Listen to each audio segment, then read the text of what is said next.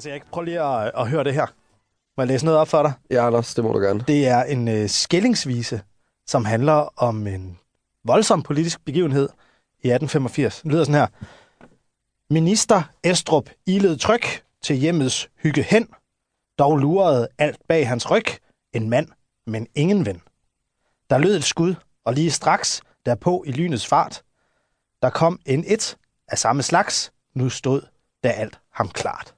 Det eneste politiske attentat i Danmark i nyere tid. Det er attentatet den 21. oktober 1885 på, Jakob Brønding Estrup. ja, en øh, meget, meget kontroversiel politisk skikkelse i Danmarks historien. Øh, der er faktisk øh, mange, der mener, at han var en diktator. Ja, det er jo det, vi skal diskutere i dag blandt andet. Øh, fordi vi skal tale om, som øh, jo dagens afsnits titel antyder, Estrup og provisorietiden. Ja, og det er vores appendix-udsendelse nummer 9. Nummer 9. Og jeg hedder Anders. Og jeg hedder Hans Erik. Yes.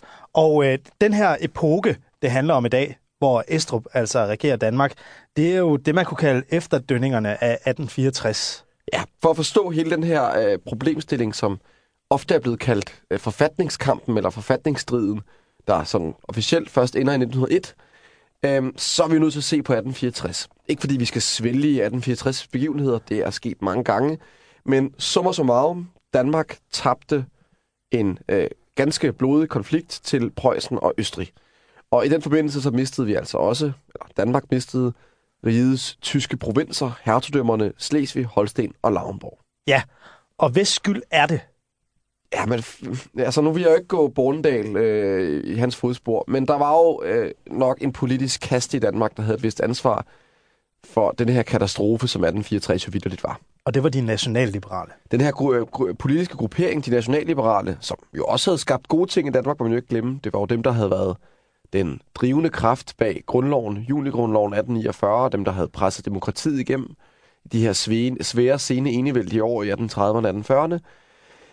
Men det er sådan, hvad skal vi kalde det, urealistiske politik, og sådan deres politik, der ikke rigtig havde sans for de magtpolitiske realiteter, havde altså ført Danmark ud i en krig med to af Europas stærkeste militærmagter. Og vi havde fået en ordentlig gang bank og havde mistet en tredjedel af riget.